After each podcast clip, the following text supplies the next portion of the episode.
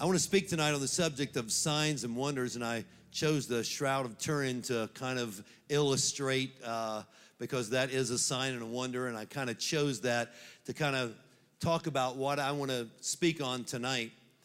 I don't know how many of you have ever seen signs and wonders before, but if you do, it'll wreck you, man. It'll change you. Anybody ever seen God do anything that you couldn't explain? All right, that's what I'm talking about. I saw God do something that was totally unexplainable. There was no way that it could have happened except God did it. That's what I'm talking about in signs and wonders. I've had many encounters like that in my life. One of the earliest ones that I remember when I was a little boy, I was probably about 10 years old when this happened. Um, my dad was pastoring a little church in Dallas, Georgia at the time and a little church of God down there. And there was a lot of us kids playing outside, as we often did before church and after church. And um, so we were out there playing, and there was this one family. Their last name was Wright, W R I G H T, and they had a lot of boys. And of course, my brother and I loved to play with this, play with these kids. And one of the things we did, we never told our parents we were doing this, but there was a ladder. They had been doing some work on the church, and there was a ladder leaning up against the back of the church. And we would climb up that ladder and jump off the roof of the church. Now they had uh, it wasn't the the pitched roof where the sanctuary was. It was a flat roof where the educational wing was, and it was probably I don't know 12 feet tall, I guess. We were jumping off, and where they had been doing construction out there, they left a big pile of sand.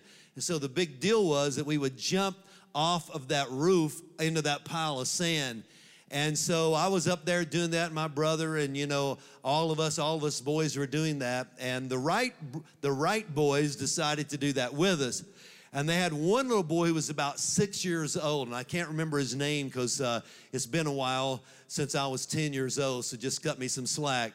But, um, but I remember this one little boy was about six years old and he climbed up that ladder and we, we were worried about him jumping off there because he was just too little to be doing that. But he wanted to do what the big kids were doing. You know how that works. So when he jumped off, he jumped off in a little different spot than the rest of us. And there was a cement block that was buried in that sand that none of us had hit. But when he jumped off of there, he hit it on his arm and it actually broke his arm, not just broke it, but the bone stuck out. It was bleeding terribly, and it broke his, his arm in half, and the bone was actually sticking up out of the skin. You could visibly see the break. And of course, all the kids, we just started panicking. And of course, we, we ran and got the adults, and they had just gotten out of a prayer meeting. I think this was one of those summer Sunday nights when it was still daylight outside. And they had just gotten out of church, and some of the old saints, and if you've ever been around the old saints, they don't play around. I mean, these guys were serious about everything.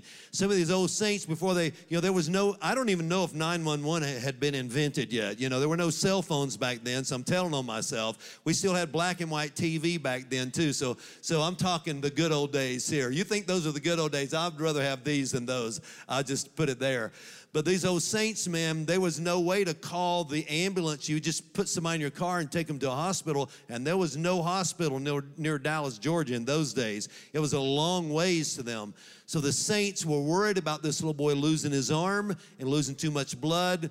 And they gathered around to begin to pray, and they were praying in the Holy Ghost, and they began to pray. And I mean, when the old saints pray, I mean, they get loud, they get fervent, they were shaking their head. I mean, really, they used to say something that I never really understood. There was a song about it. Anybody ever heard anybody say, ringing the prayer bells of heaven? Remember that old song, Prayer Bells of Heaven? Oh, how sweetly they ring.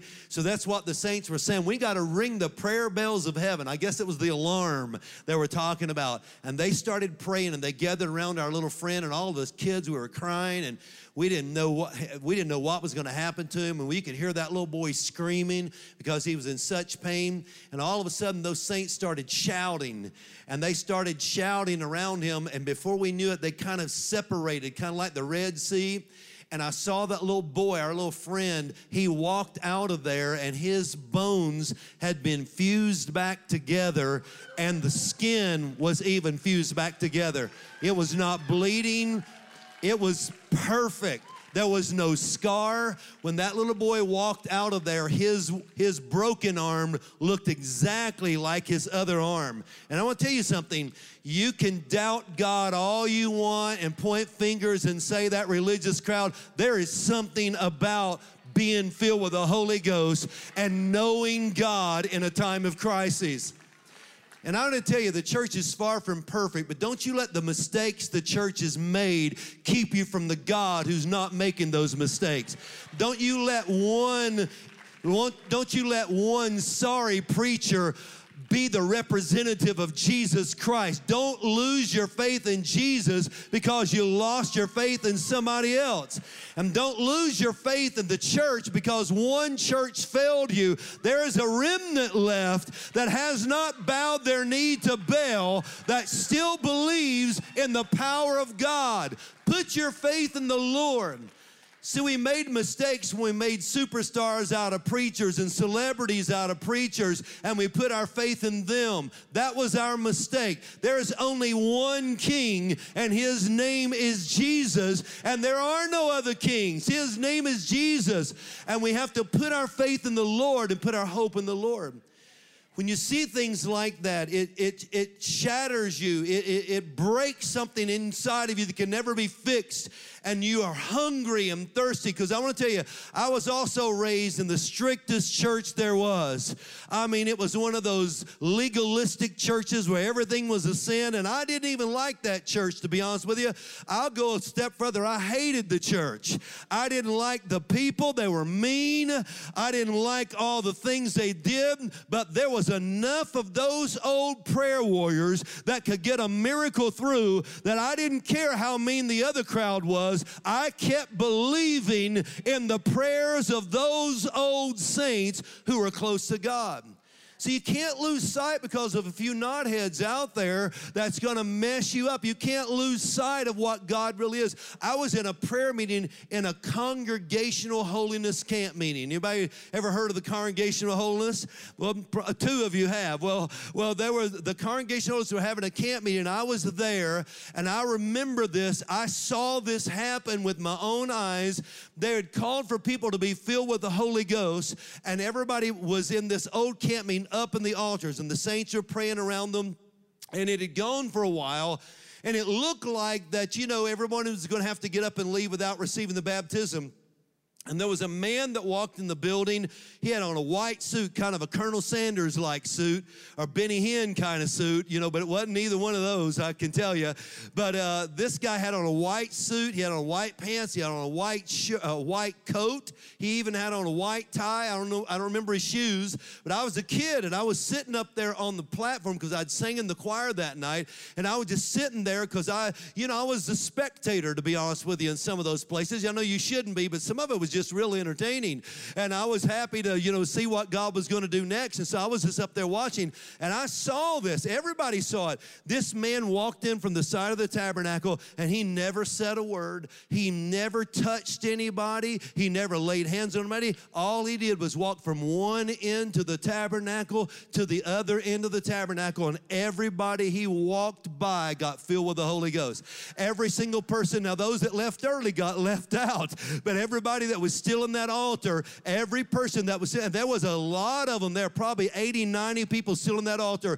And that man, I, I know now it wasn't a man, I know it was an angel that made an appearance of a man, but that man just walked by and every single person got filled with the Holy Ghost. And I saw that as a kid. And I want to tell you something, guys. As a young person, as a teenager, I was one of those rare kids that was always jumping around the altar, getting slain in the Holy Ghost. I wanted as much of God as I could get. I didn't have it all figured out, and some of it I even thought was fake, but I didn't let that bother me.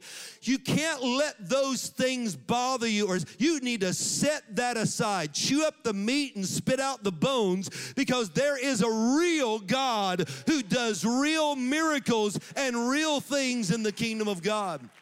And it's things like that that just mess me up so much that I can never be the same. I was preaching in South Carolina last night, and one of the pastors came up to me because I, I talked about, you know, everywhere I go, I have to talk about this revival that is not just coming, but as Nick told us, it's already here. It's just, it hasn't hit everywhere yet, but revival is already upon us. I mean, Perry just preached on the lens of a camera just last week, and 14,000 souls got saved in that one crusade. Can you give God praise for that? 14,000 souls. Guys, that's revival. That's revival. And that was uh, through the lens of a camera revival that he preaches in other countries around the world. He preaches it, he was preaching at VOE studio, but there in that country, all of those people came to the Lord and got saved. So God is moving right now. You don't have to wait on God to move, God is moving right now.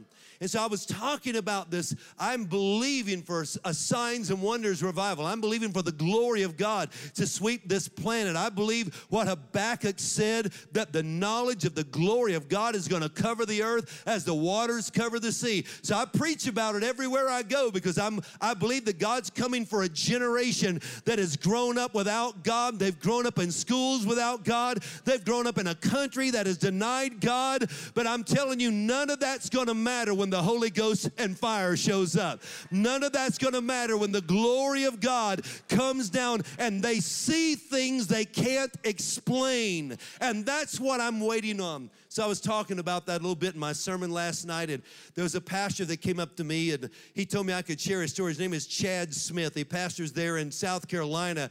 And Chad and his wife had a child that was born with a heart disease where only it had half of a heart and the child did not live. And so they were terrified that they would have another child born that way. And so his wife was pregnant again. And there was a, a woman in the church that came up to them and she said, the I've been in prayer all day long for you, and the Holy Ghost told me to pray over this unborn baby that's in your womb. And this lady prayed and she said, God said it's a boy and he will live live and they have no idea what she was talking about. They didn't know if it was a boy or a girl. They were going the next day to find out. They didn't know if it was a boy or a girl, and they did not understand why she kept saying, He will live, He will live, He will live. And she said, This will be a miracle child testimony for the glory of God. And this lady is praying this prayer over them, and it kind of scared them a little bit. So when she went to the doctor the next day, the doctor confirmed that it was a boy. And when they heard that it was a boy, she, his, his wife is a nurse. She said, I want want you to look at my baby's heart. Forget everything else. Look at my baby's heart and tell me, does this baby have the same disease as the baby we lost? And the doctor looked at the heart and he and he bowed his head. He said, I'm sorry, but he does. This baby has the same disease. This baby will not, this baby will be born deformed. He only has half a heart. He will probably, his lungs will not be developed. He will not live long. His liver will not be developed and scared this couple to death. The only thing they had to hold on to was that woman that God sent to them to pray over this baby. And the baby was born and only with half of a heart. This little baby was born. The doctor said this baby baby will never walk. This baby will never be normal. This baby will probably never talk. He will live as a vegetable the rest of his life. This little boy, he showed me pictures of him. He showed me running and playing bass, showed me a picture of him running and playing baseball. He showed me pictures of him playing with his family.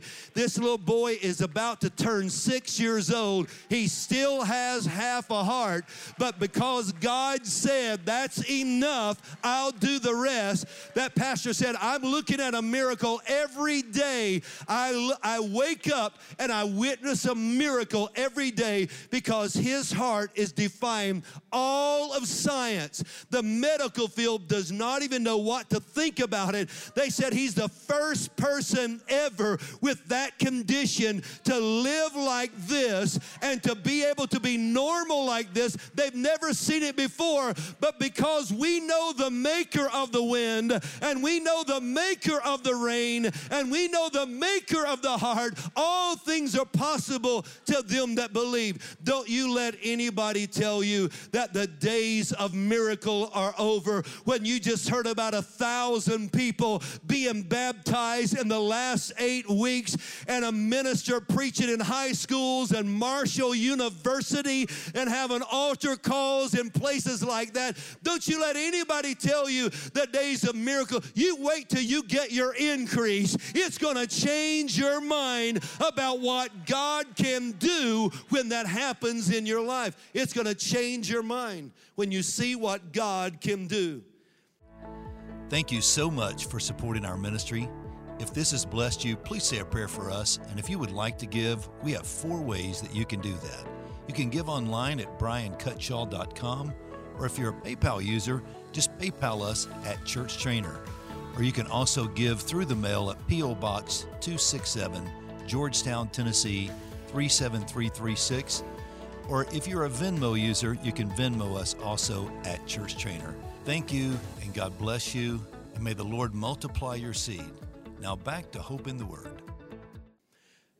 There are, there are words that describe signs and wonders in the Bible, in the Greek and also in the Hebrew. So I want you to know what these words mean. So this is the word in the Greek, and that word in the Greek, if you want to say it in Greek, you can say semeion or semeion. Some people would call it that way. It literally means a supernatural miracle. So understand this. If you get a healing, sometimes it's gradual. So God begins to heal your body. So your leg is hurting and it starts getting better every day. You just received a healing. If somebody prays for you and miraculously it's gone, you got a miracle. So I don't know if Philip is here tonight. There he is over there on the camera. So wave at him, Philip. See this guy over here on the camera? Two weeks ago, he didn't get a healing, he got a miracle. He's been under a doctor's care with a terrible back injury, I had a guest speaker at ISO, Adam Bauer, who came to church that night. He was teaching over at ISO, and the Holy Spirit told Adam, who has the gift of faith and the gift of healing. As a matter of fact, he prayed for a lot of people at ISO who got healed just during that conference, that teaching conference. But he goes to Philip, and the Holy Spirit told him to go over there and pray for him, not even knowing that Philip was suffering from this injury. And Philip texted me today and he said, Dr. B, I just wanted you to know this that when Adam Bauer prayed for me, my back was totally healed. And he got a doctor's confirmation today that his back has been healed, it's been totally restored. Don't quit believing that God can heal because what the word sign means is something supernatural just happened something that overrides the, the, the, laws of nature. And so, if you look at the word in Hebrew, it's an easy word to say in Hebrew because it sounds like our word oath. So, it's in Hebrew, it's the word oath, which means a visible evidence of a miracle, which means I just saw something that I can't explain. I am ready for God to show you something you can't explain. I'm ready for God to show you something that there's not enough logic in the world to explain it away in your mind. You will have only one answer God did it. I don't doubt it. I saw it, and God did it, and there's no other explanation for it. So that's what signs and wonders are about. So the word wonder is easy to say. It's like mo faith, right? So I got mo faith. So the word wonder in Hebrew, the word mo faith, literally means an unexplainable evidence. So I just have evidence that I can't explain. So here's how I describe signs and wonders because mo faith means you ask the question, how did that happen? There's no explanation. How did that happen? Did any of you ever, has anybody ever gotten a check in the mail and you just ask yourself, how did that happen? I mean, this, I don't know this person. They just sent you a gift. Have you ever had a stranger come up and give you a gift and you didn't know who they were? That's the kind of thing I'm talking about, where God just blesses you, uncommonly blesses you, or heals you, or gives you a visible demonstration of His glory, because God loves to show up in tangible glory, not just the light and not just the, I think I saw something. God loves to show up in tangible glory. So I'm going to show show you how easy it is for you to see signs and wonders. I'm going to break this down in such a way that I hope that everybody in this room begins to recognize the presence of God all around you. So here's how I explain signs and wonders it's a sign that makes you wonder. It's a sign that you saw and you saw God do something so miraculous that you're scratching your head thinking, How did that happen? It's a sign that makes you wonder. So, the first thing I want to do before I go into the various kinds of signs and wonders is I want to talk to you about the purpose of signs and wonders. Because God is not in the entertaining business. How many of you know that? Jesus did signs and wonders so that the crowds would come and hear the gospel. And then Jesus told one crowd, He said, You only came for the food. You didn't come for the gospel. You came for the food and the miracles. You just, you know, I, I can't give you what you want because you're not participating. You're not entering in. You're not receiving the word. He said, I did this so that 5,000 people would come. 5,000 people ate a miracle fish and a miracle biscuit or whatever it was, loaves and fishes. 5,000 people had a miracle in their hand. And at the end, from those loaves and fishes, the, the disciples picked up 12 basketfuls. So they had 12 basketful of miracle, and they got on a boat, and a storm hit, and they lost all their faith. They were sitting there on a boat with a basket full of miracles between their legs, right?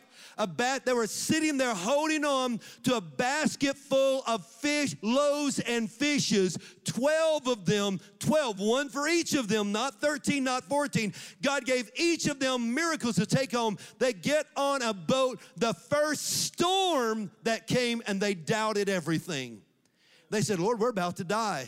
And Jesus got up and he said, Oh, you think the loaves and fishes were something? Then he said, Oh, you have little faith. So don't think just because you see a miracle that you're going to have great faith. It doesn't always happen that way. God is not in the entertaining business, though. He does miracles for a reason. There's a purpose for those. And so Jesus got up and he said, "Listen, let me show you what you can have if you if you do believe." And he just looked at the storm and said, "Peace, be still." And it was like glass around his feet. And then the disciples looked at each other and said, "Man, what manner of man is this that even the winds and the waves obey his word? So, why does God choose to give us signs and wonders? I'm gonna give you three reasons. There's more, but I'm gonna give you just these three. The ultimate purpose when God did signs and wonders in the ministry of, when, Jesus did signs and wonders, it was to draw the crowds and lead them to salvation. When God did signs and wonders in the wilderness for the children of Israel, it was to lead them out of bondage, out of a life of slavery into a life of freedom. So, the very first reason, and I think the most important reason that we see signs and wonders, is so that unbelievers will believe. So, the first reason that we see signs and wonders is God wants people to get saved.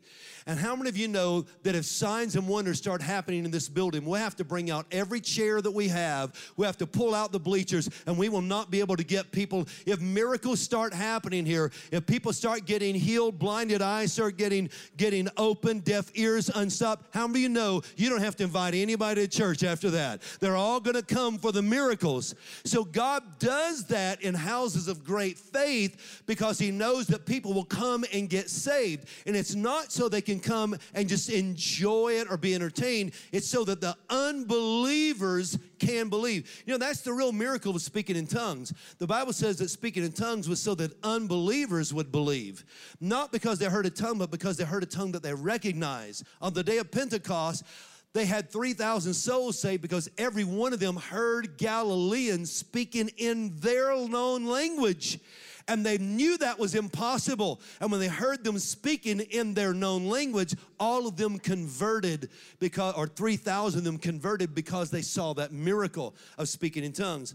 Mark chapter 16 says that signs are given to confirm the word. So some people have a hard time believing the Bible. But when you see signs and wonders, it calls you. How many of that faith comes by hearing and hearing by what?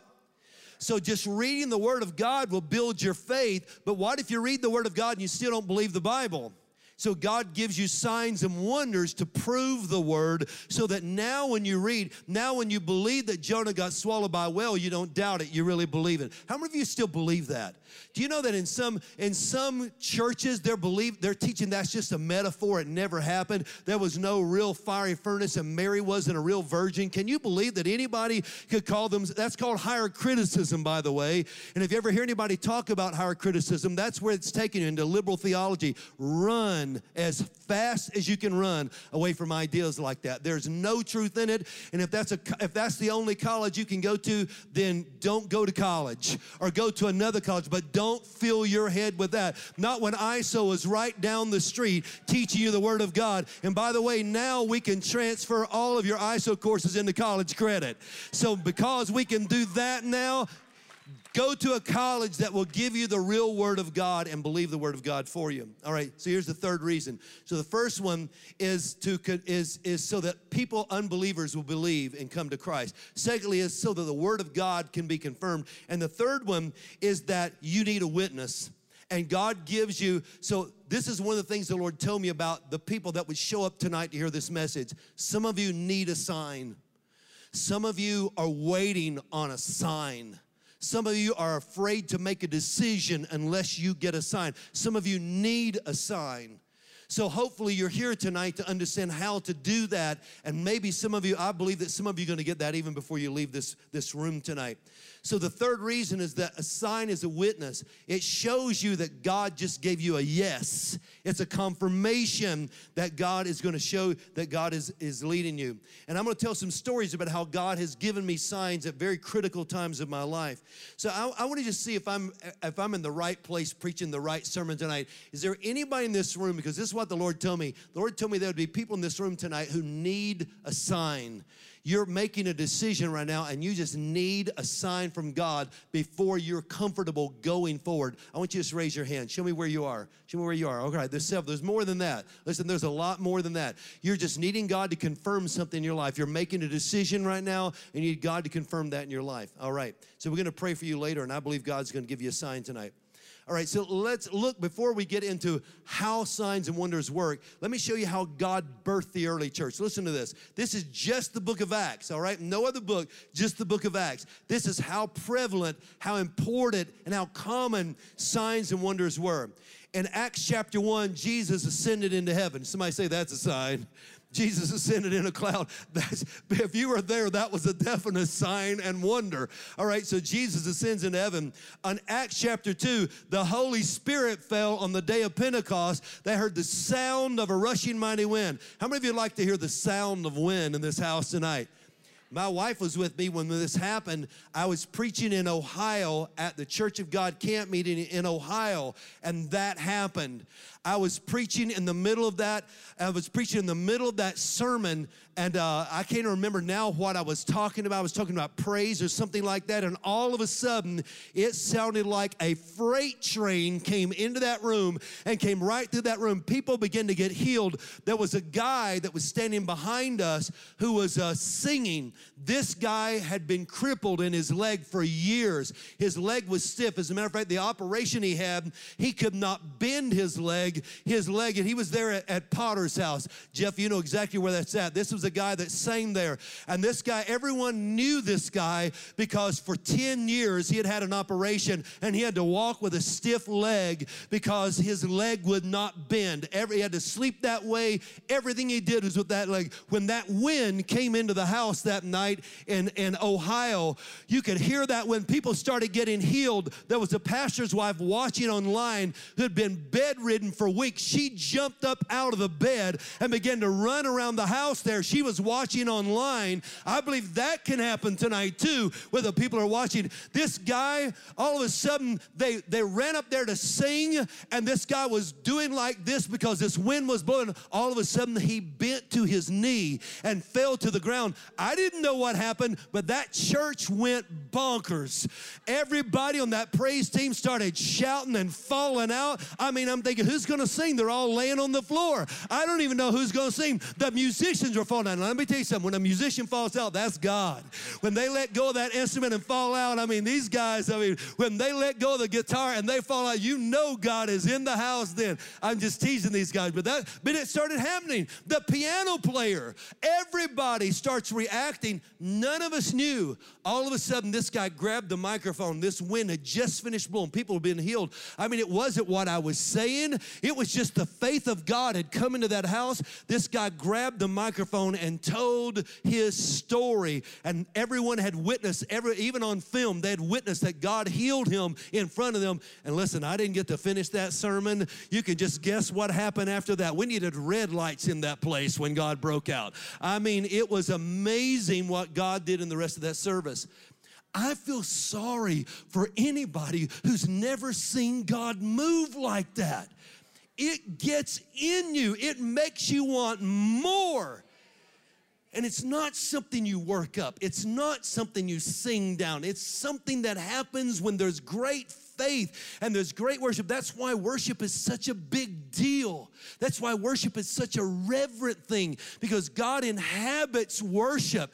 God inhabits the praises of his people. That's why we all collectively and unified come together. It's one of the most sacred things that happens in the whole service is when we're worshiping because that's when God settles. That's when the glory comes down. And that's what happened in that room. Okay, I'm just on Acts chapter 2. I got to keep going. I haven't even started on the, everything I want to tell you. The lame man got healed in, at the gate called Beautiful in Acts chapter 3. They stretched out their hands and healed the sick in, in Acts chapter 4. In Acts 5, the disciples gathered at Solomon's porch and they brought the sick to them. Signs and miracles, the Bible says, were happening. Acts chapter 6, a deacon was performing miracles. Now, I'll tell you, that's God. Especially if he was a Baptist deacon and did a miracle, that's really God there. But a deacon by the name of Stephen was performing miracles. And then Acts chapter 8, Philip does miracles in Samaria and the witches and warlocks convert. How many of you want to see a revival like that? Where the witches start burning their books and burning their spells. They begin to burn things and convert to God in Acts chapter 8. And then in, in Acts chapter 8, also, Philip is baptizing a, a, a, an Ethiopian ambassador, a eunuch from Ethiopia who serves the queen there, and he's baptizing her, uh, Queen Cassandra, I think was her name, and he's baptizing him. And when he comes up out of the water, he disappears and he shows up 30 miles away in another city to preach and baptize all over again. How many of you know that's a sign and a wonder when God trans? I wish God would give me that gift. I'm tired of air travel. I wish the Lord, y'all pray that gift that Philip gift on me. So I can just be in South Carolina. I have I've flown four times in the last 24 hours, and I get tired of things like that. So so you pray that in. All right. Acts chapter 9. Saul of Tarsus is converted. He gets knocked down to the ground by a great light and Paul, uh, Saul becomes the Apostle Paul. In Acts chapter 10, Peter sees a sheet come down in a vision, and he sees animals on the sheet, and the Lord tells him to eat it, and he sends him to the house of Cornelius, and the Italians get the Holy Ghost, and now all the Gentiles are filled with the Holy Spirit since Acts chapter 10. Acts chapter 11, Paul and Barnabas are preaching with signs and wonders. Acts chapter 12, Peter is freed from prison by an angel. I know someone's claiming that one tonight. Acts chapter 13, Peter, uh, Paul preaches and the warlocks oppose him, but their sorcery has no power on them. How do you know when you're full of the Holy Ghost, you don't have to war, you don't have to worry about somebody shaking bones over your head and sticking a pin in a doll with your name on it. You don't have to worry about that if you're filled with the Holy Spirit and you're declaring God's power and presence over your life. In Acts chapter 14, a crippled man from birth was healed. Acts chapter 15, revival breaks out in Syria. Souls are saved, people are healed. Paul's in prison in Philippi, and the jailhouse begins to shake. All the prisoners get set free, and the church of Philippians was born. Acts 16, Acts 17, Peter preaches in Greece, or Paul preaches in Greece at the Areopagus, and the philosophers in Greek, uh, those who are who are the Greek philosophers and the religious leaders of Greek, they heard the gospel, they got overwhelmed, the place was shaken, and they converted as well. So now Paul is winning people in Syria, he's winning people in Greece, he's winning the Italians. I mean, there's a mighty move of God breaking out. Acts chapter 19, listen to what it says. Now God worked unusual miracles by the hands of Paul, so that even handkerchiefs or aprons were brought from his body to heal the sick, and the disease were left, and the diseases left him, and evil spirits were cast out of him. Can you imagine that? Can you imagine an anointed cloth, just his apron. Now, Paul was a tent maker, so this was a dirty apron. It wasn't a nice, he wasn't in the kitchen. Paul was a tent maker, and they would take his old greasy apron and cut it up and just give strips of that old dirty apron to people. But because the Apostle Paul wore it in the ministry, the anointing was on it, and evil spirits were leaving when that apron touched them. Anybody want to see a move of God like that? Acts chapter 20, a man goes to sleep when Paul is preaching. I promise that's not going to happen tonight. Nobody's going to fall out of a window, I hope. Paul is preaching, his sermon goes three hours. A man falls three stories out of a window and dies, and the Apostle Paul goes over and resurrects him from the dead. Acts 21, the Holy Spirit speaks to Paul and gives him a direction. Acts chapter 22, Paul, re, Paul teaches about miracles and re, begins to reiterate the miracles he's seen. Acts chapter 23, an angel stands by Paul and gives him encouragement for his life. Acts chapter 24, a door opens for Paul to preach to the governor. Acts chapter 25 to 26, another door opens for Paul to preach to King Agrippa. Acts chapter 27, Paul is sailing to Rome. The ship runs uh, runs up in a, in a bad storm runs up on a rock.